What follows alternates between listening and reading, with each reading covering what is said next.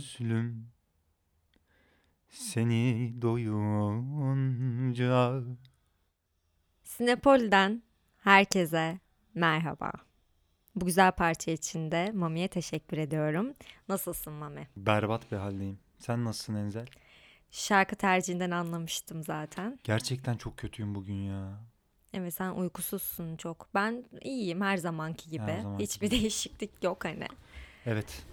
Evet bugün yine sepetimiz ama bu niye böyle cenaze töreni gibi bir matem havası Olsun. O da hayatta böyle anlar da vardır. vardır diyoruz. O zaman bu sakinlikte Devam ediyoruz. devam etmeden önce bir zilimize basın belki bir bir sinerji, Havamız bir enerji. değişir. Hadi bakalım.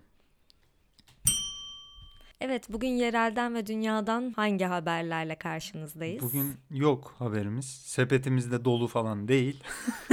Öyle biz geldik buraya konuşmak için. O Geldik. mikrofon Ana çağırıyor bizi. olarak iki tane filmden bahsedeceğiz. Biri Hayaletler, biri de Bloody Nose, Empty Pockets diye bir Amerikan filmi. Ama öncesinde Exen Blue TV olur. Şöyle bir Küçük özet geçip. harmanlanmış küçük bir özet yapalım. Yapalım. Ne diyorsun ya? Blue TV'nin aydınlatma metnini kullanıcı sözleşmesine çalmalarına, Exen'in çalması. Twitter'a bir girdim. Bir anda insanlar aydınlatma metninden önce eksen galiba iptal edilemiyordu. Onu konuşuyorlardı Ha, bir diye. de öyle bir saçmalık oldu başta evet. Evet iyi konu gördüm ben. Girdik İptal- çıkamıyoruz burada kapat Evet, kaldık. ka- kaldılar gerçekten. Bu aydınlatma metnini biri attı. Dedi ki arkadaşlar böyle böyle bu eksene basıyorum Blue TV'ye gidiyor hayırdır diye. Meğerse teknik bir olay varmış. Ben de çok hakim Teknik değilim. falan Bu olay yok. köprü- Kopyala yapıştırmış. ay, kopyala yapıştırda bildim metni çalmış. Üzerine bir de o Köprüleri de kaldırmamış.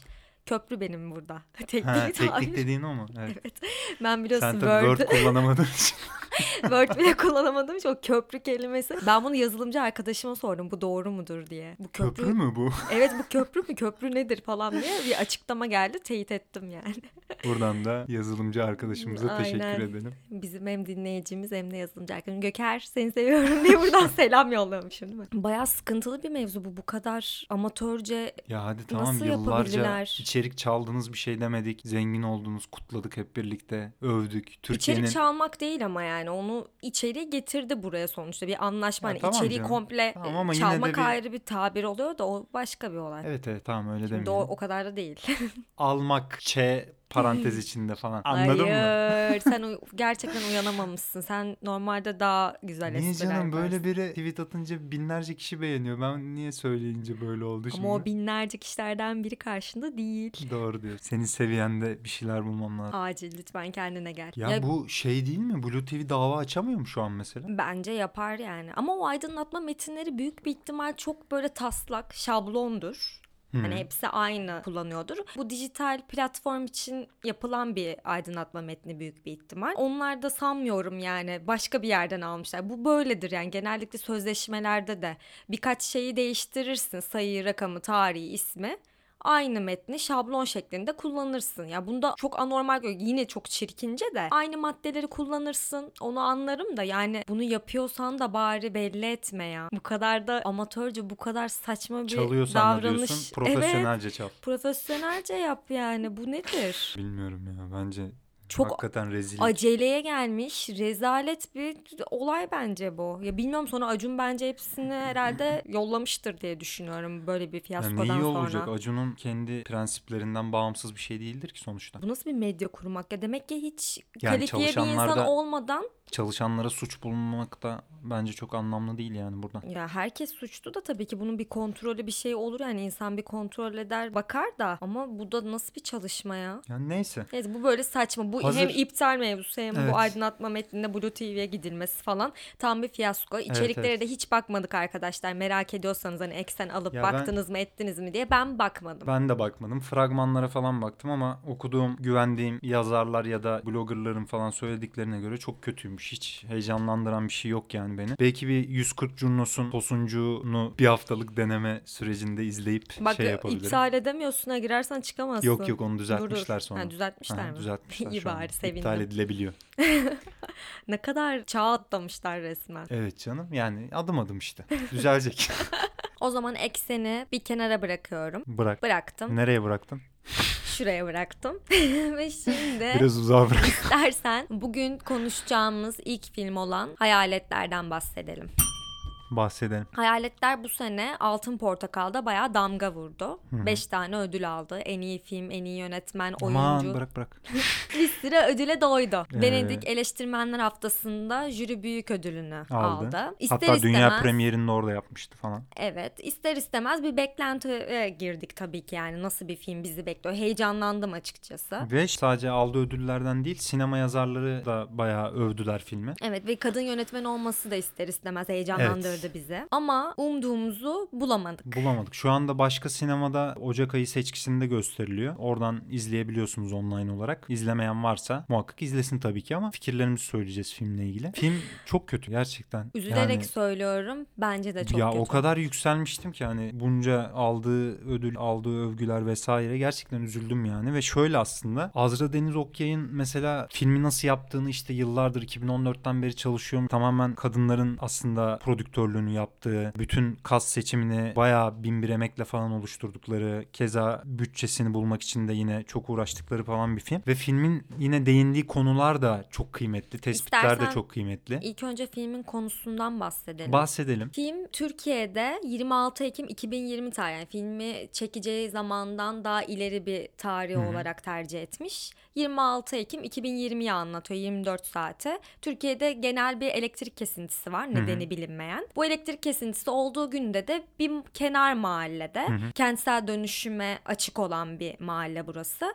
Dört kişinin hikayesinin birleşmesini izliyoruz. Konusu bu aslında hikayenin ana çatısı böyle ama onun dışında da işte e, filmin içerisinde değindiği bir sürü mesele var. Zaten herkes çok bahsetti bunlardan yani. En çok konuşulan filmle ilgili konu da bu. Ya bunlar mesela şu an hani aklıma gelen neler var desen kentsel dönüşüm söyledin zaten. Polis devleti anlatısı var. Müthiş bir baskı kurulmuş ve bu sinematografik bütün tercihlerde de bayağı net bir şekilde yansıtılıyor zaten. Kadın problemi var Kadın hakları var. İşte bastırılmış cinsellik var. Suriyeli mülteciler var. Kentsel dönüşüm üzerinden rant meselesi var. Aşk var. Aldatma hikayesi var bir tane içinde. Çocukların eğitim hakları var. Queer hareket var. Korospular sekansı üzerinden. Mahalle baskısı, muhbirlik falan filan derken böyle bir sürü Türkiye'nin şu anda içinde bulunduğu atmosferin sayılamayacak bir sürü problemini kendi içine konu etmiş. Bunlarla ilgili küçük küçük sekanslar barındıran ve bunları hiçbir şekilde derinleştirmeyen böyle yüzeyde bir dokunup geçen bunlara daha çok filmdense böyle bir Twitter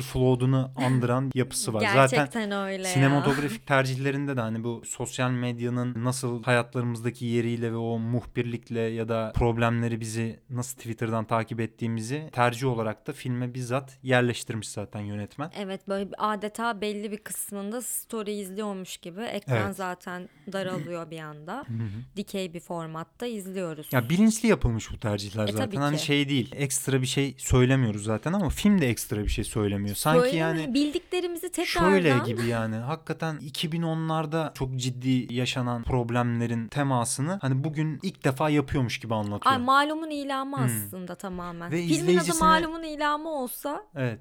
İzleyicisini çok dolu. küçümseyen bir yerden yapıyor bence. En rahatsız edici noktası o yani. Hitap ettiği zaten bu bağımsız sinemanın belli bir izleyicisi var ve muhtemelen herkes bu sorunlara günlük hayatında bir şekilde yaşıyor ya da bunlara bir şekilde duyuyor bir yerlerden işte sosyal medyadan şuradan buradan. ve bence yönetmen bu problemlere de tam olarak vakıf gibi gelmedi bana. Ya vakıf canım bence bizim kadar herkes kadar vakıf işte yani ama hani ne Bilmiyorum. kadar derinleşebiliyor bunları anlatırken Çünkü bir yerde rahatsız Orada bir etmesi sorun lazım. Yani var çok yani. böyle iyi gözlemlesen bu kadar üstün körü anlattığında rahatsız eder seni. O yüzden diyorum ben ya. Çok söyleyen bir film. Bunu sana daha önce de Evet, söylemiştim. Yani anlatan bir film değil de söyleyen bir film olduğu için ben o zaman çık keşke yazıp sadece ya da ekran karşısına geçip okusaydın demek istiyorum. Bu kadar çabaya, bu kadar sene beklemeye evet ya gerek yokmuş üzücü. yani.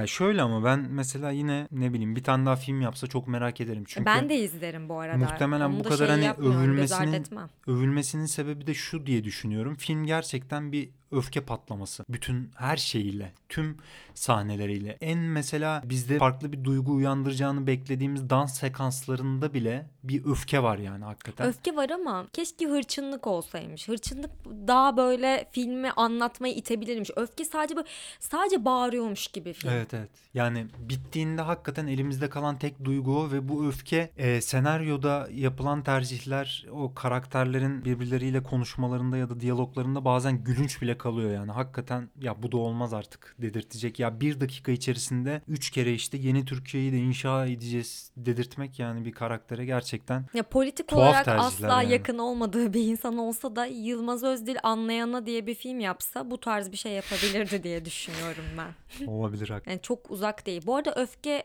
aklımızda kalan tek duygu oluyor diyorsun ya film için. Oluyor çünkü filmin kötü olmasına öfkelendim ben mesela film boyunca izlerken. Hem öyle Ya nasıl olabilir ya? Evet, Benim evet. öfkem onaydı yani. Anlattığı hiçbir şey bende hiçbir şey oluşturmadı kafamda ve Bence de- zihnimde duygusal bende de olarak da öyle hiçbir oldu şey yani, evet. yaşamadım. bilmediğim bir şey söylemedi. Söylediği her şey aslında hepimizin Film- günlük hayatta yaşadığı İşte sıkıntı sorunlar. hep bildiğimiz şeyleri söyledi. Hı hı. Söyledi yani. Söyledi ve Olay yeni bir bu. alanda açmadı. Burada incelikli bir anlatım da yok yani. Hani Anlatım bildiğimiz zaten. röportajlarda falan da böyle çok yeni bir biçimmiş gibi sunulan filmin kendi atmosferini de ben anlamıyorum yani. Yeni ne var yani burada? Gerçekten anlamadım hiç. Büyük bir ihtimal yeni dediği o teknik anlamda kullandığı bu dikey formata geçiş var ya ona takılı kalmışlar gibi geliyor bana. Çünkü Onu yani mu başka diyorlar bir şey bence? Yani, ya teknik anlamda başka ye- teknik anlamda çünkü bir yenilikçi film diyorlar da yani bilmiyorum ben tekniğe çok da şey görüntü değilim, yönetimini yetkin çok değilim. beğenmişler mesela. Ama yani bir sürü film izliyoruz. Ben çok farklı bir şey görmedim diğer filmlerden. Ya Türkiye için farklı derken Türkiye'de bu kadar bağıran çağıran bir film yapılıyor mu o anlamda belki yenilikçi olabilir ama ya bunu çok çiğ ve sığ bir yerden yapıyorsan da ne kadar değerli Evet. yapılan Ya çok iş. kolaya kaçıyor gerçekten. bilmiyorum. Evet örülmemiş hani halı dokuması diyor hani yönetmen filminden bahsederken. Bana bir yumak ip gibi geldi. Yani Evet. dokunmamış gibi sanki. Bilmiyorum ben açıkçası daha iyi bir şey izlemek isterdim. Bu böyle eleştirip anlatmak, üstüne konuşmak tabii ki istediğim, tercih edeceğim bir şey olmaz ama üzgünüm yani kötüye de kötü dememiz gerekiyor bence. Bence de canım. Geçelim bugünün ikinci filmi Bloody Nose Empty Pockets'a. Ay geçemedik sanki ya. Geçemedik çok kötü bastım bir daha basıyorum. Bas. Geçtik. 2020'nin en heyecan verici işi benim için. Yapılışıyla, baştan sona, bütün prodüksiyonuyla. Ya sinema aşkı diyebilir miyiz bu filme? diyebiliriz çünkü çok değişik bir yerden değişik bir bakış açısıyla yenilikçi bir iş olmuş Evet. ve filmi ilk izlediğimde benim hiç bilgim yoktu. Hı hı. Sen istersen bir şeyden bahsedeyim ben. Şu anda film herhangi bir dijital platformda yok. Sadece Maalesef. maalesef torrentten izlenebiliyor yani. Hatta Altyazısı İngilizce da altyazılı izleniyor. Evet çevriliyor ama altyazısı da. Çevrildiği zaman merak edenler izleyebilirler. Bir konusundan bahsetsen. Konusu e, Yok aslında. gerçek insanların gerçek olmayan bir hikaye üzerine bir barda yaklaşık barın işte sabah açıldığı saatten kapanış saatine kadar Evet. 18 saatini anlatıyor. Yine hayaletler gibi yani 24 saatlik bir dilimi izliyoruz aslında. Hayaletlere şey anlamında çok benziyor. Hayaletler de işte bir Türkiye portresi çizmeye çalışıyor ya. Burada da Evet. bir Amerika portresi çiziliyor. Ama şöyle bir fark var. Kimsesi olan bir bar gibi Kimsesizlerin adeta. kimi?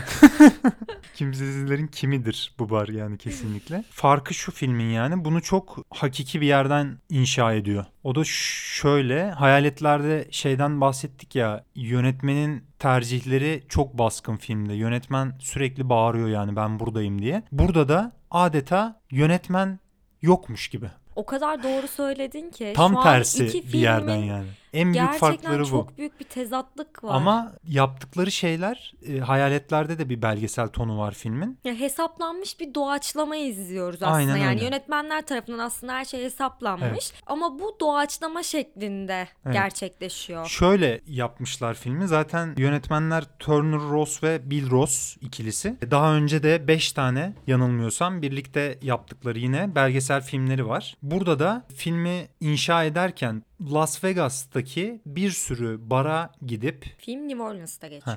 kendi yaşadıkları yer olan New Orleans'ta da bir sürü bara gidip Amerika'nın toplumsal olarak arketiplerini yansıtabilecek kişileri gözlemliyorlar uzunca bir süre. Bunun üzerine çok çalışmışlar. Gerçekten ruh hastası bir Evet. çalışma. Ve sonra bu arketiplere uygun olabilecek bazıları oyuncu bazıları oyuncu olmayan kalabalık bir ekibi bir araya getirmişler. Hani bir barda hangi insanlar olabilir gibi bir yerden. Ve izlediğinizde asla şey demezsiniz. Bunun burada ne işi var? Evet. Ya öyle yani demiyorsunuz. hakikaten bardaki bütün seçilen arketipler işte bunlar ne demek yani bu arketip? Ee, yaşlı bir insanın hikayesi var. Oyuncu ama hiçbir şey başaramamış hayatta. İşte bir yandan bir siyah öyküsü anlatılıyor. Bir yandan bir kadın öyküsü anlatılıyor. Bir yandan bir trans bir bireyin öyküsü anlatılıyor. Bir yandan barmen ve çocuğu arasındaki ilişki mesela. Evet, gençlik var bir yandan. Evet. Onların hikayesi nasıl oluyor diye ve şöyle bir tezat da var. Aslında Las Vegas Amerikan rüyasının en büyük inşa edildiği ve kurulduğu alan olmasına rağmen hani filmin Las Vegas'taki bir barda geçiriliyormuş gibi E kurulması. En manyak Ve- kısım bu. Evet, Amerika'nın en kıyıda köşede kalmış gerçek arketiplerini kendine karakter olarak seçmesi bu tezatı da çok güzel bir şekilde kuruyor. Ama New Orleans'ta anlatıyor bunu. Evet ve Aslında Las Vegas'ta da anlatmıyor. büyük bir kısım film ilk yapıldığında ve izleyiciye sunulduğunda gerçekten Las Vegas'ta geçtiğini düşünüyor. Çünkü film türü belgesel olarak sunuluyor.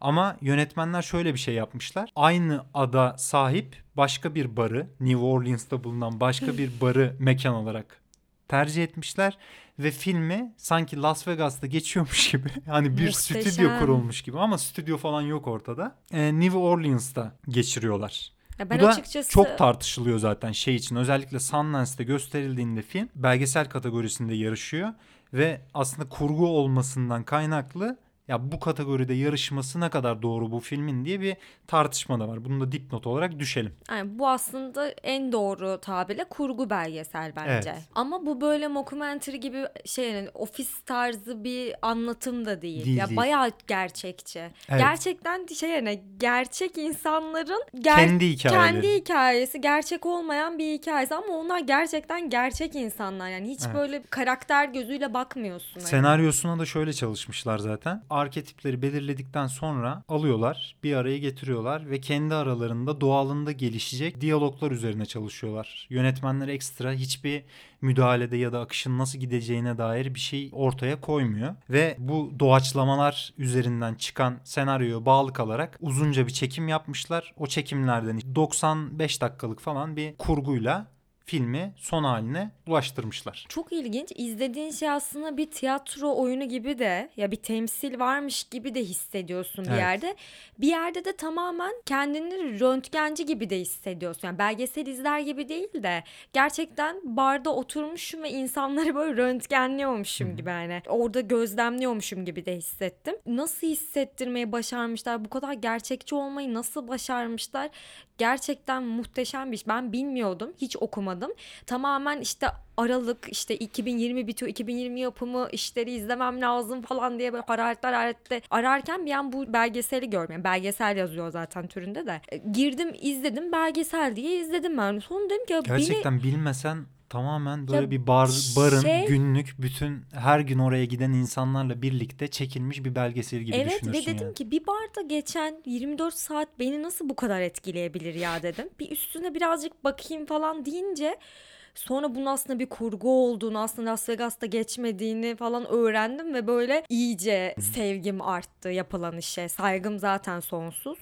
Çok hoşuma gitti benim. Ve yapılış hali ve sinemasal bütün tercihleri bakımından da çok politik de bir film bir yandan da. Bence de. Çünkü tamamen bu kıyıda köşede kalmış portrelerin hepsini bir araya getirip bu insanlarla o iktidar arasındaki ilişkiyi bir yerden bakıyor ve tamamen karakterlerin kendi hayal kırıklıkları ya da birbirleriyle çatışmaları üzerinden kuruyor ve birçok konuya değiniyor. Hayata dair birçok konuya değiniyor.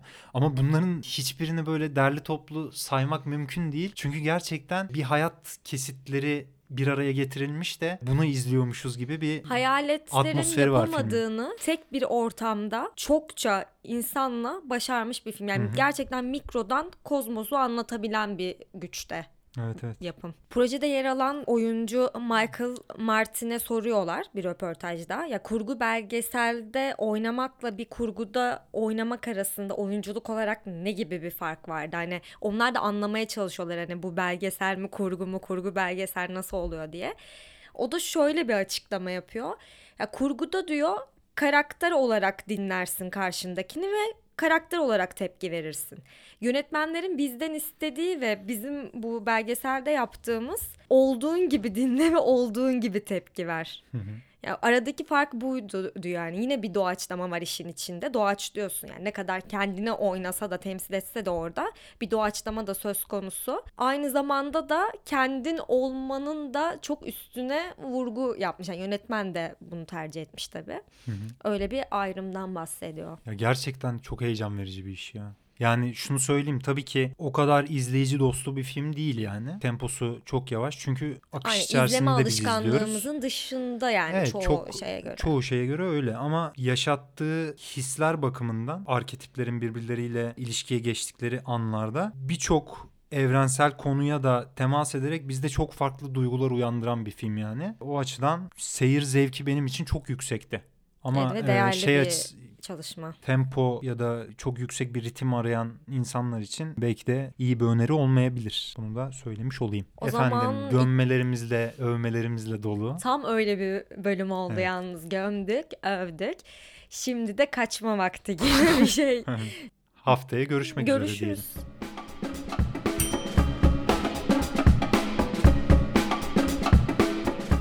Bugamundi sundu.